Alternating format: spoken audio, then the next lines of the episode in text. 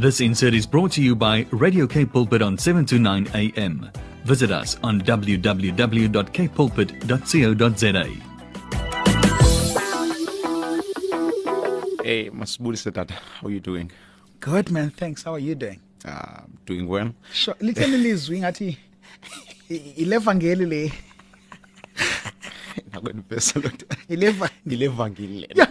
Uthi as long as lichiswe ivangeli eh nasinto ebalulekileyo eh mana anilali niyashumayela nesebenza.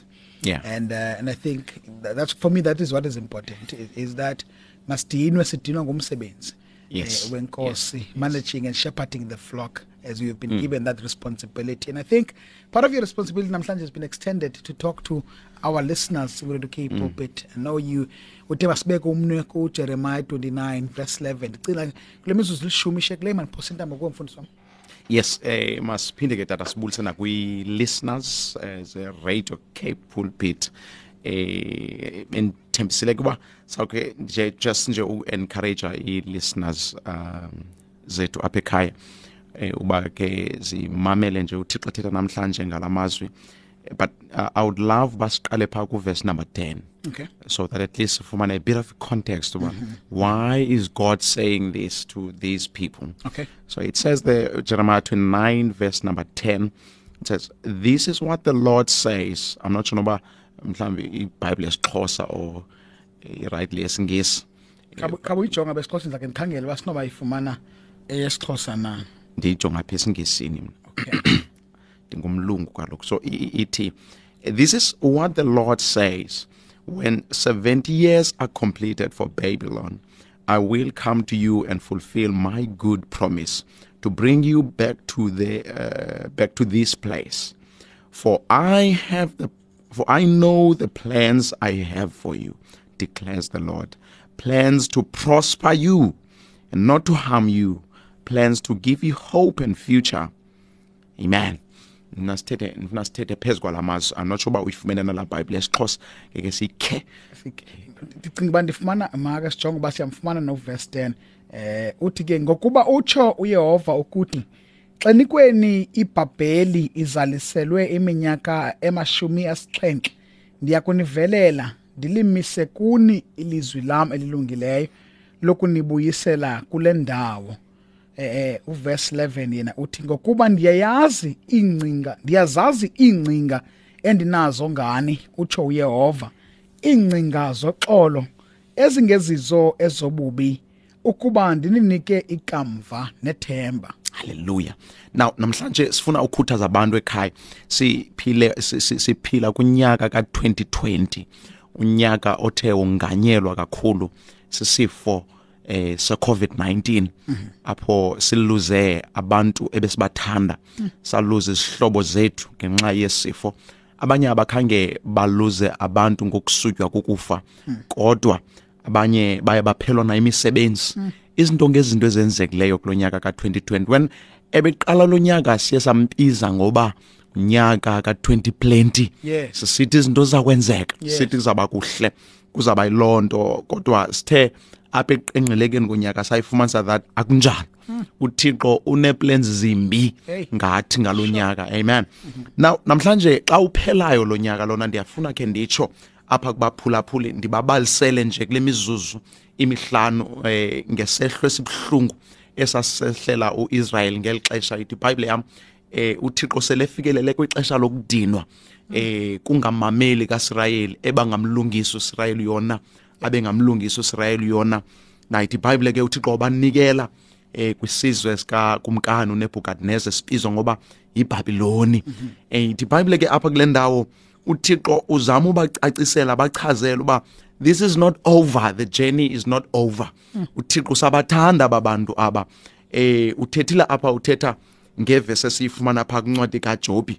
Ethi thou he slains me but yet i will trust in him. Uthixo uzama ubonisa uIsrael kulamazwi lana uba eh kahle kahle nisanithanda ndifuna noba ndinibetha nje kodwa nibuyele nizoncatsha kum. Wanikhumbuza umntana omncinci. Xa umbetha umntana omncinci eh unento ethi nibethwa ngumzali wam. Yeah. nobe nivisa kabuhlungu nje noba niphelwe ngumsebenzi ndikholwa ndinje ndivutha ndinje sunday.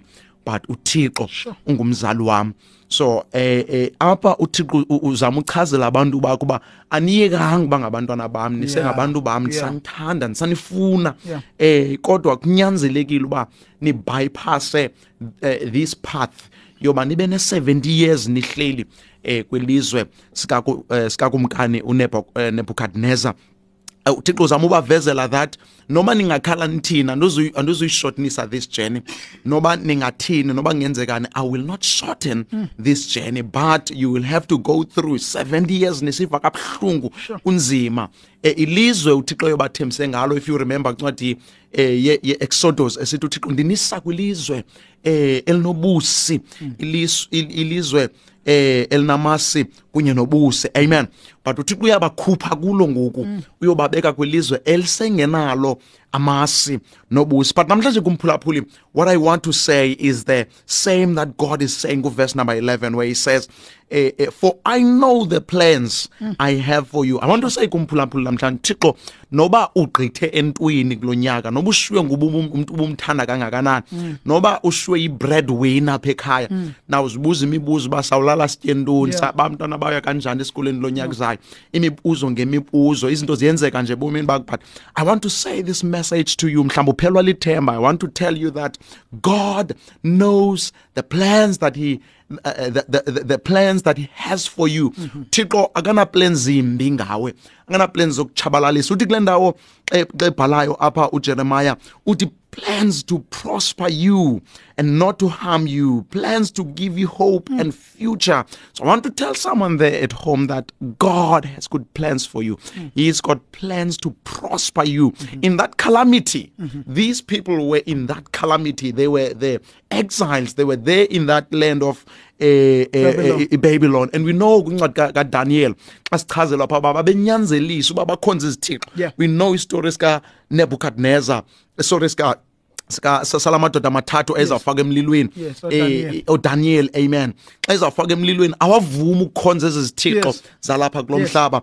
Now bazawufaka emlilweni ebesofakwa sive into eyenzekayo that now kumkani ubona indoda hmm. yesine emlilweni. Hmm. So so so I, i do not know umlilo umuntu engenzeka uba ukuwo i do not know your babylon manditsho i don't know the babylon that you're facing. Yeah. i do not know the situation that you're facing. Hmm. But all I have to say to you is that God has got good plans for you. Hey, God has got good plans for you. Plans not to harm you, but plans to prosper you.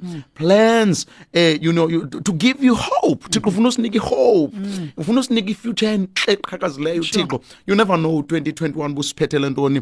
Thixo kungenzeka uba zinhle into ezinhle asiphethele zona unyaka ka2021. So whatever esifacene nayo kulo nyaka masiyibeke back sijonge phambili into inhle uthixo asiphethele yona.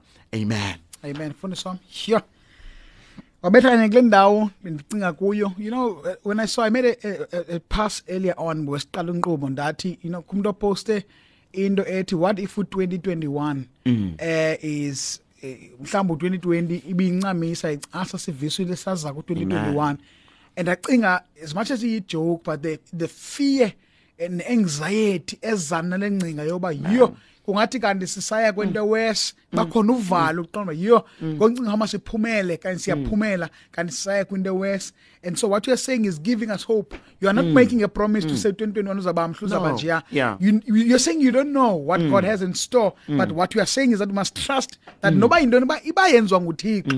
Thixo does not have plans to harm us. Yeah, yeah I, I, i'm simply saying that beyond this babylon sure beyond uh, this babylon. I'm teaching abantwana bakathixo to look upon. Yeah. Uthixo usifundisa ukuthi singajonge Yeah. esimeni Yeah. uthixo usifundisa ukuthi sijonge ngaphezulu Yeah. ngapha kwesimo kuzoba kuhle. So whatever eyenzekileyo lento ibuhlungu ikwenza ulile lento ikwenza ude ungamthembi nothixo. But funa ukuthi namhlanje be like these people of israel abathi besoxelelwa le miyalezo injengalena abaqondi basinawujonga esimeni. Uthixo usiphethele into ezinhle ngapha kwe-70 years. I-70 years angathi into encinci kodwa into ende. Hmm. you know when you have hope ixesha noba lide liba ngathi lincinci because unale hope yoba Unale nto uthixo he will never. othembele ngayo. Hallelujah. Yeah mfundisi inkosi. This insert was brought to you by Radio K Pulpit on 729 AM. Visit us on www.kpulpit.co.za.